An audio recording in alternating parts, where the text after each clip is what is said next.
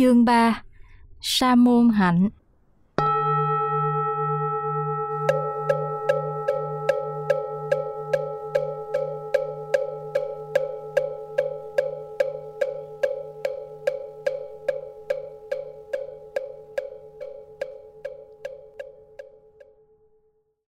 Một dịch nghĩa.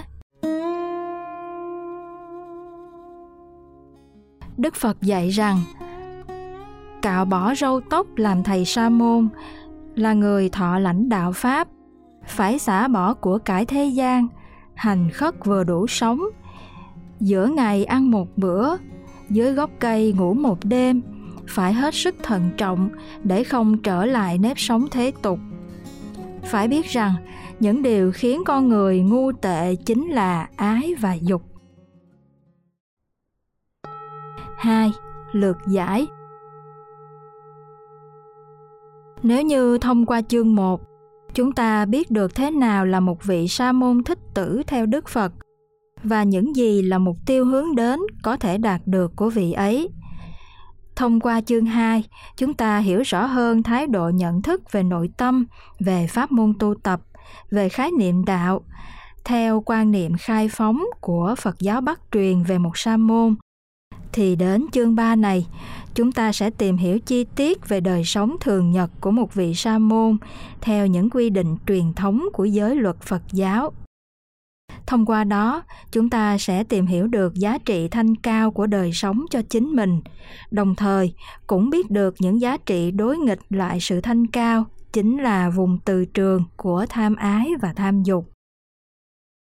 Mở đầu của chương này là một câu nói đơn sơ, quen thuộc, nhưng lại hàm chứa một nguyên lý tất yếu là mặc dù cạo bỏ râu tóc, không làm thành một tu sĩ theo đúng nghĩa, nhưng hễ là tu sĩ phật giáo thì người ấy không thể không cạo bỏ râu tóc.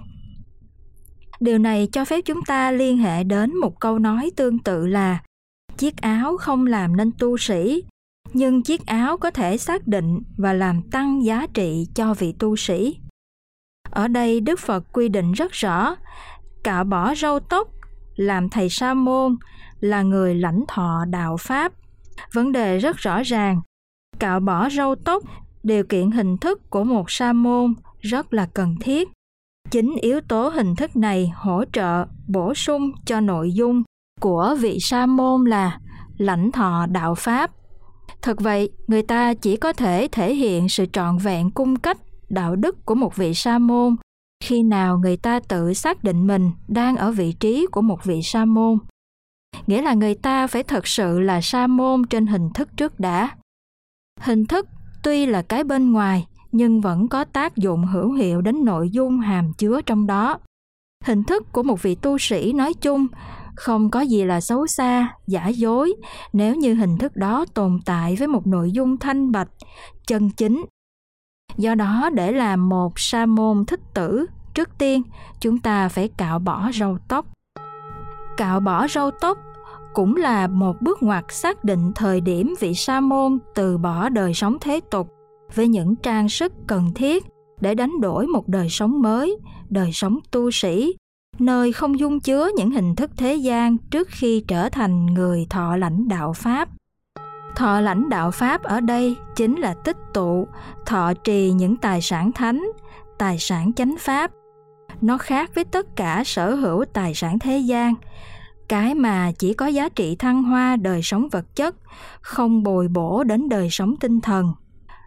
Thọ lãnh đạo pháp chính là nội dung cần thiết mà thầy sa môn phải vân giữ.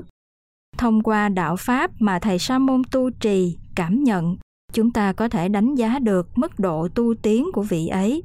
Một vị sa môn sẽ trở thành rỗng tuếch, vô ích nếu như vị ấy không cảm nhận được gì ở tài sản đạo pháp.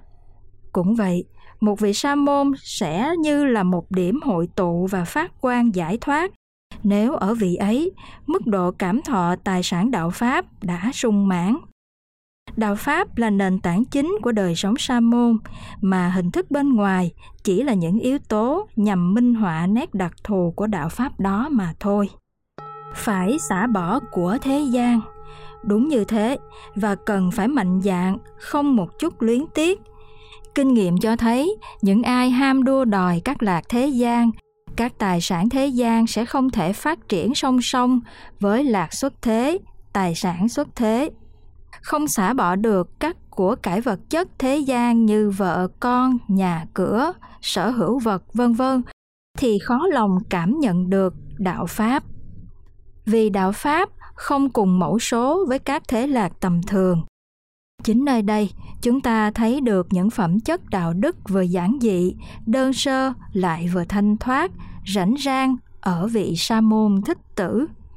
Chỉ với đời sống thật giản dị như vậy, vị sa môn mới có đủ thì giờ để trau dồi tâm linh và phát huy đạo đức một cách tích cực.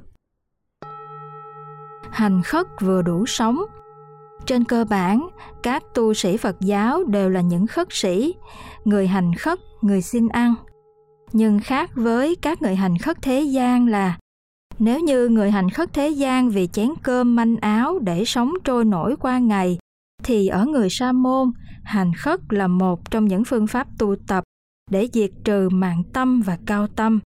Ngoài ra, nó còn mang một ý nghĩa khác là khất cầu chánh pháp của Đức Phật ở góc độ gieo duyên hóa độ, hành khất còn là phước điền để các gia chủ tính tâm tam bảo gieo trồng cấy phước lợi bố thí.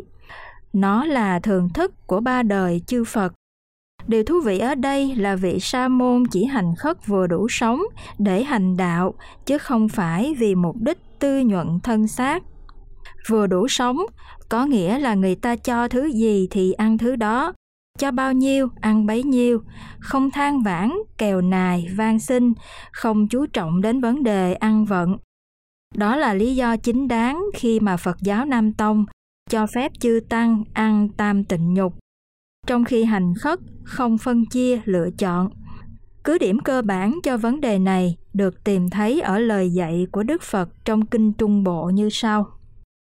Ta tuyên bố trong ba trường hợp thịt không được thọ dụng thấy, nghe và nghĩ vì mình mà giết ta tuyên bố trong ba trường hợp thịt được thọ dụng đối với tỳ kheo là không thấy, không nghe không nghĩ vì mình mà giết ngày nay những bàn luận về vấn đề ăn chay hay ăn mặn tam tịnh nhục giữa Phật giáo Bắc Tông và Phật giáo Nam Tông đã lần lần lắng dịu và thậm chí không cần thiết, mặc dù người ta vẫn biết có một đoạn Phật ngôn trong Kinh Lăng Nghiêm đã lớn tiếng của trách việc ăn tình nhục. Ananda, sở dĩ ta tạm cho hàng tỳ kheo ăn tam tịnh nhục, vì ở những trú xứ sinh sống ấy, đất đai phần nhiều ẩm thấp, lại thêm cát đá, rau quả chẳng sinh sống, nên ta phương tiện cho ăn. Nhưng tiếc thay, sau khi ta diệt độ, những người mang danh Phật tử lại ăn thịt chúng sinh. Bởi vì hai lý do hợp thức dưới đây nảy sinh. Một là vấn đề ăn uống, dù chay hay mặn, chỉ là mượn thực vật đạo, chứ không vì mục đích nhuận thân như đã nói. Hơn nữa, gọi là mặn với điều kiện tam tịnh nhục. Những thức ăn dù mặn nhưng bản thân vị hành khất vô tư không mong cầu không thấy không nghe không nghi. Hai là ăn chay chưa phải là yếu tố duy nhất để trở thành thoát tục mà nó cũng chỉ là một trợ duyên cho dù là đắc lực cho việc bồi bổ tâm từ bi mà thôi do đó tam tịnh nhục không hề gì. Nếu như vị ấy vẫn thường xuyên phát triển tâm từ tu tập chánh pháp. Giữa ngày ăn một bữa là quy định truyền thống về giờ giấc và số lần ăn của các vị sa môn thời Đức Phật. Ngày nay, chỉ có Phật giáo Nam Tông còn duy trì triệt để những quy định này, trong khi đó Phật giáo Bắc truyền khai thêm cho ăn cử sáng, chiều khi cần thiết, hoặc vì thể lực kém, hoặc vì lao động tay chân nhiều, nhưng khi ăn phải sinh lòng hổ thẹn đây cũng là điểm khác nhau về tính truyền thống giữa Nam Tông và Bắc Tông và còn là những quan điểm đặc thù trong vấn đề thực thi giới luật Phật Pháp của hai tông phái. Giữa ngày là chính ngọ, ăn một bữa là ăn một lần, ngoại trừ khai dư thực trong những trường hợp cần thiết và có tác pháp yết ma khai dư thực như trong luật định. Như chúng ta đã biết, có bốn thể cách ăn uống để duy trì sinh mạng và ăn một bữa theo nội dung kinh văn là thuộc về đoàn thực. Bốn thể cách ăn uống đó là một Ăn bằng cách nhai, xé như loài động vật. 2. Ăn bằng ngửi mùi hơi như quỷ thần. 3. Ăn bằng niệm tưởng như cõi tứ thiền. 4. Ăn bằng ý thức như cõi tứ không thiền. Này Ananda, 12 loại chúng sinh trong thế giới này không thể tự duy trì sự sống nếu không có tứ thực nuôi sống. Do đó, ta nói, tất cả chúng sinh đều nhờ sự ăn mà tồn tại. Hay như Kinh Tương ưng nói, một là đoàn thực hoặc thô hoặc tế, hai là xúc thực, ba là tư niệm thực, bốn là thức thực. Này các tỳ kheo, bốn loại đồ ăn này khiến cho các loài sinh vật, các loài chúng sinh được tồn tại hay khiến cho các loại sắp sinh được thọ sinh. Điểm quan trọng và cần ghi nhớ ở đây là ngày ăn một bữa.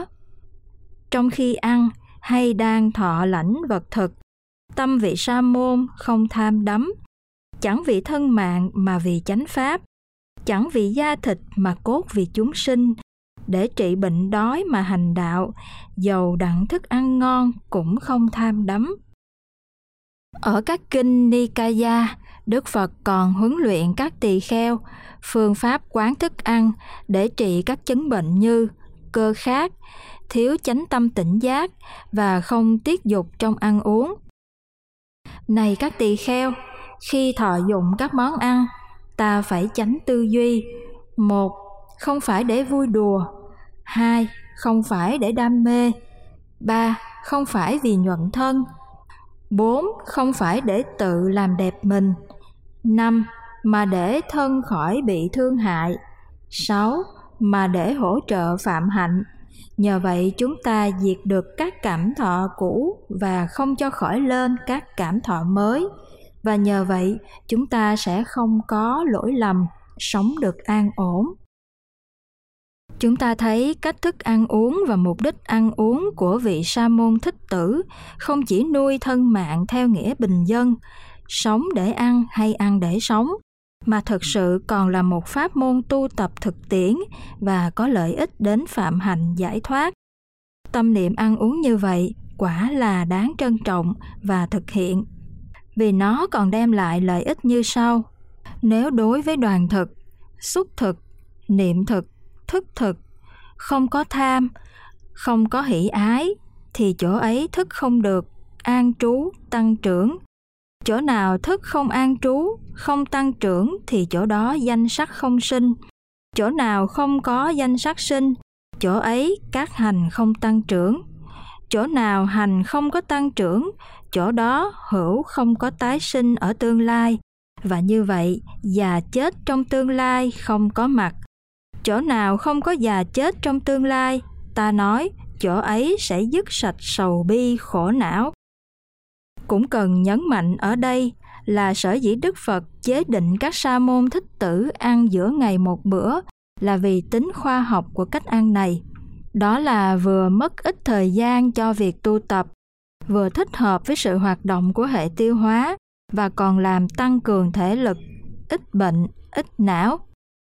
Này các tỳ kheo, ta ăn, từ bỏ ăn ban đêm, từ bỏ ăn phi thời, ta cảm thấy ít bệnh, ít não, khinh an, có sức lực và an trú. Này các tỳ kheo, khi ăn, các vị hãy từ bỏ ăn ban đêm, từ bỏ ăn phi thời. Các vị sẽ cảm thấy ít bệnh, ít não, khinh an, có sức lực và an trú. Rồi ở một đoạn kinh khác, Đức Phật còn cho biết năm nguy hại sẽ ập đến những gia đình nào ăn uống phi thời, dạ thời nói chung và các tỳ kheo nói riêng. Một, đối với khách đến thăm không cúng dường đúng thời. Hai, đối với chư thiên lãnh thọ vật cúng không cúng dường đúng thời. Ba, đối với các sa môn ăn ngọ không cúng dường đúng thời.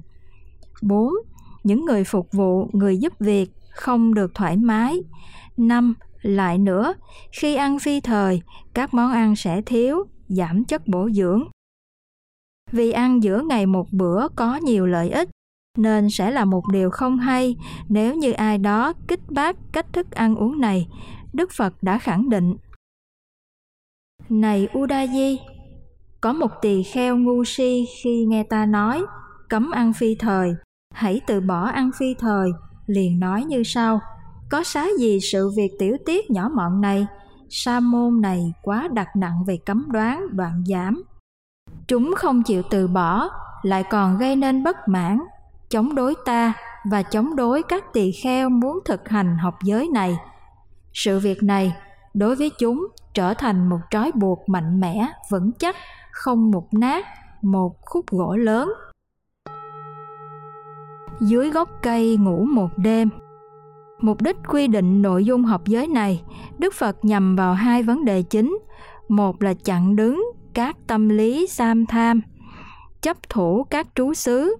Hai là giảm thiểu sự liên hệ của chư Tăng đối với thế gian. Cả hai vấn đề này đều là những trợ duyên tốt cho một vị sa môn thanh thoát, không vướng bận, không hệ lụy thế tục. Trước hết, chúng ta hãy nghe Đức Phật giải thích về mục đích thứ nhất trong việc chế định học giới này đến các tỳ kheo. Có năm nguy hại này, này các tỳ kheo, nếu sống quá lâu ở một trú xứ. Một, đồ dùng nhiều, cất chứa nhiều đồ dùng. Hai, nhiều dược phẩm, cất chứa nhiều dược phẩm. Ba, nhiều công việc phải làm, nên không khéo léo trong những công việc phải làm. 4. Sống lẫn lộn với gia chủ, tùy thuận trong sự liên hệ với gia chủ. 5. Và khi ra đi, bỏ trú xứ ấy, vị ấy ra đi với sự luyến tiếc. Ngoài ra, Đức Phật còn liệt kê năm thứ tác hại như sau. một Sang tham với trú xứ. 2. Sang tham với gia đình. 3. Sang tham đối với vật cúng dường. 4. Sang tham các công đức. 5. Sang tham đối với Pháp và chúng ta còn được biết, nếu không đoạn tận năm loại tham sang này thì không thể nào chứng được quả a la hán rồi ở một nơi khác, đức phật còn cho biết, tỳ kheo nào thành tựu năm pháp sang tham này rất tương xứng bị rơi vào địa ngục. Mục đích thứ hai khi đức phật quy định học giới này cho các tỳ kheo là nhằm ngăn chặn mọi sự hệ lụy không tốt cho phạm hạnh tỳ kheo. Khi vị ấy sống quá lâu ở một trú xứ và có những liên hệ nhất định. Này các tỳ kheo, nếu sống lâu ở một trú xứ, sẽ có sự thân mật với gia chủ và như vậy vị ấy sẽ cùng vui hoặc cùng buồn với gia chủ giữa những người sung sướng, thời vị ấy sung sướng. Giữa những người buồn khổ, thời vị ấy buồn khổ. Khi có công việc làm khởi lên, thời vị ấy tự liên hệ mình với các công việc ấy. Thế là tác thành hệ lụy. Đó chính là nguyên nhân, là lý do đức phật quy định sa môn thích tử dưới gốc cây ngủ một đêm vậy phải hết sức thận trọng để không trở lại nếp sống thế tục. Chính là lời cảnh sách tha thiết chân thành vì lợi ích cho sự giải thoát và mục đích xu hướng phạm hạnh của đức phật đến chúng tỳ kheo.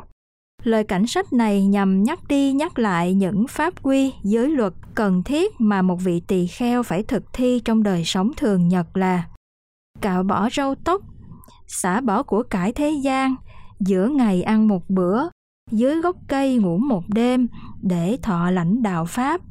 Ngoài ra còn hàm ý dạy rằng vị tỳ kheo phải thể hiện rõ nét sa môn hạnh của mình trong cuộc sống để thực sự xứng đáng mô phạm hơn và thực sự là một vị xuất gia thọ lãnh đạo Pháp theo đúng nghĩa. Lời dạy cuối cùng kết thúc phần kinh văn trong chương 3 này vừa mang tính chất của một câu châm ngôn, phương ngôn, vừa là cẩm nang, kim chỉ nam hành động cho các vị sa môn thích tử là phải biết rằng, những điều khiến con người ngu tệ chính là ái và dục. Ái và dục ở đây cũng chính cái gọi là năm thứ sang tham và những tâm lý hệ lụy mà ở trên vừa trình bày. Nghĩa là nếu sa môn nào móng tâm, móng cầu hơn những điều mà Đức Phật quy định cho mình. Ngày ăn một bữa, dưới gốc cây ngủ một đêm, thì ngay tại đấy, vị sa môn đó đã hiện khởi các tâm lý tham ái, tham dục về trú xứ và sự hệ lụy rồi vậy. Có một định nghĩa về dục rất xác đáng và phong phú là dục bao hàm luôn cả tâm lý luyến ái. Thế nào là dục lậu? Dục lậu là sự mong muốn dục, tham luyến dục, vui thích dục, ái nhiễm dục, quyến luyến dục. Ở định nghĩa này, dục bao hàm đến 8 phạm trù, mỗi phạm trù dục đều mang ít nhiều tính chất chấp thủ, đam mê, những sợi dây thúc phượt hóa sự giải thoát khỏi hữu của chúng sinh. Ở Kinh Tăng Chi, Đức Phật còn đánh đồng khi so sánh dục với tám phạm trù ý nghĩa khác là sợ hãi là đồng nghĩa với các dục, đau khổ là đồng nghĩa với các dục, bệnh tật là đồng nghĩa với các dục, cục bướu là đồng nghĩa với các dục, mũi tên là đồng nghĩa với các dục, trói buộc là đồng nghĩa với các dục, buồn là đồng nghĩa với các dục, thai tạng là đồng nghĩa với các dục. Nói một cách dễ hiểu hơn dục sẽ dẫn khởi ra sợ hãi đau khổ bệnh tật dục là mũi tên độc, dục là cục bướu, dục là dây trói buộc, dục là bùn đen, dục là thai tạng. Hiểu điều này thì lời dạy sau đây. Các pháp bất thiện đều lấy dục làm căn bản, cũng không có gì là rắc rối, khó hiểu. Tại sao vậy? Chúng ta hay lắng nghe đức phật giải thích. Vì rằng, này các tỳ kheo, những ai bị dục tham ái nhiễm bị dục tham trói buộc, sẽ không giải thoát khỏi sự sợ hãi ở hiện tại và tương lai. Do vậy, sợ hãi, đau khổ là đồng nghĩa với dục. Thông thường, năm phạm trù quen thuộc của dục mà ai cũng biết là tài, sắc, danh, thực, thùy hay sắc, thinh, hương, vị, xúc. Mỗi một phạm trù dục đều có sự tác dụng sai biệt, nhưng cũng dẫn khởi các bất thiện pháp như vừa nêu đó là tính bất thiện của dục. Này các tỳ kheo dục trên các sắc là khác dục trên thinh là khác dục trên các hương là khác dục trên các vị là khác dục trên các xúc là khác. Đó là năm phạm trù sai biệt của dục. Ở kinh Itivuttaka, Đức Phật nói rõ về ba đối tượng nền tảng dẫn khởi ra dục lậu là vật hiện tại, vật sở hữu và vật phi sở hữu. Này các tỳ kheo, có ba căn cứ sinh khởi của dục là dục đối với sự vật hiện tại, sự thích thú đối với vật mình tạo ra, sự chấp nhận sự vật do người khác tạo ra cũng ở kinh trên, Đức Phật còn xác quyết dục là sợi dây biện chứng sự tái sinh của chúng sinh ở hữu.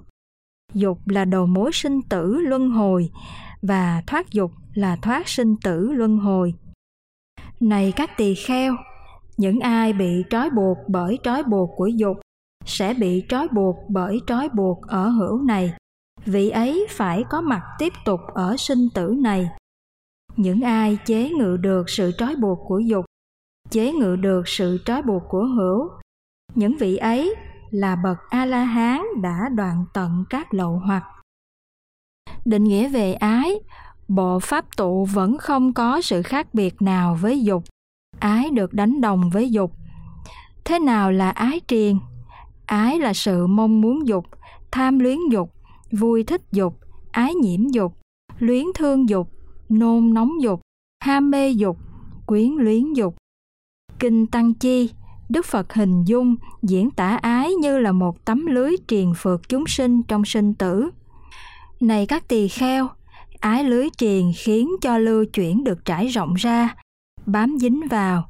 Chính do ái ấy, thế giới này bị hoại vong, trói buộc, rối loạn như một cuộn chỉ, rối ren như một tổ kén, quyện lại như cỏ mương da và lau sậy bum ba da không thể nào ra khỏi khổ xứ ác thú đọa xứ sinh tử kinh tăng chi còn cho biết các nguyên nhân dẫn khởi ra ái không gì khác hơn là do nhân sàng tỏa, y áo, vật thực mà không có chánh niệm và tri túc. Do nhân y áo, ái khởi lên nơi tỳ kheo. Do nhân đồ ăn khất thực, ái khởi lên nơi tỳ kheo. Do nhân sàng tòa, ái khởi lên nơi tỳ kheo. Do nhân đây là hữu, là phi hữu, ái khởi lên nơi chúng tỳ kheo và rồi khi kết luận về sự tác hại của ái, Đức Phật cũng nói như tinh thần của kinh 42 chương này vậy. Người có ái làm bạn sẽ luân chuyển dài dài, khi hiện hữu chỗ này, khi hiện hữu chỗ khác. Người ấy không dừng bước, sự luân chuyển tái sinh. Rõ biết nguy hại này, chính ái sinh đau khổ, tỳ kheo từ bỏ ái, không nắm giữ chấp thủ, an trú trong thất niệm, vị ấy sống xuất gia. Hay như lời phật ngôn khẳng định hơn ở kinh ái sinh, sự thật là như vậy, này gia chủ, sầu bi khổ ưu não là do ái sinh ra, hiện hữu từ nơi ái, hay như bài kệ trong kinh đại bửu tích. Ái nhiễm nuốt chúng sinh, theo tìm những dục lạc được lợi danh ngã sở, do đây bị chấp thủ. Nhìn chung dù các kinh nói cách này, cách nọ về tác hại nguy kịch của ái, nhưng cũng chỉ nhằm làm sáng tỏ một điều duy nhất là, phải nhớ rằng những điều khiến cho con người ngu tệ chính là ái và dục mà thôi. Để có cái nhìn hệ thống về nội dung kinh văn của chương thứ ba này, chúng ta cần nắm vững hai điều sau một là vị sa môn trước khi hướng đến con đường xuất ly, giải thoát, cần phải thanh lọc thân khẩu ý của chính mình, sống một đời sống bình dị nhưng thoát tục, đơn giản nhưng cao vĩ, từ hình thức trang phục cho đến nội dung tu tập tâm linh. Và hai là, đã đạt được những kết quả lý tưởng này vị sa môn phải bằng mọi cách trừ khử tâm ái dục, hoặc ít nhất cũng đang tiến đến con đường độc lộ giải thoát ấy. Có như vậy, sự xuất gia hành đạo, sự gia công tu tập, sự công phu hành trì của chúng ta mới có điểm tựa và sinh sôi, không hoang phí, luống uổng, vô ích.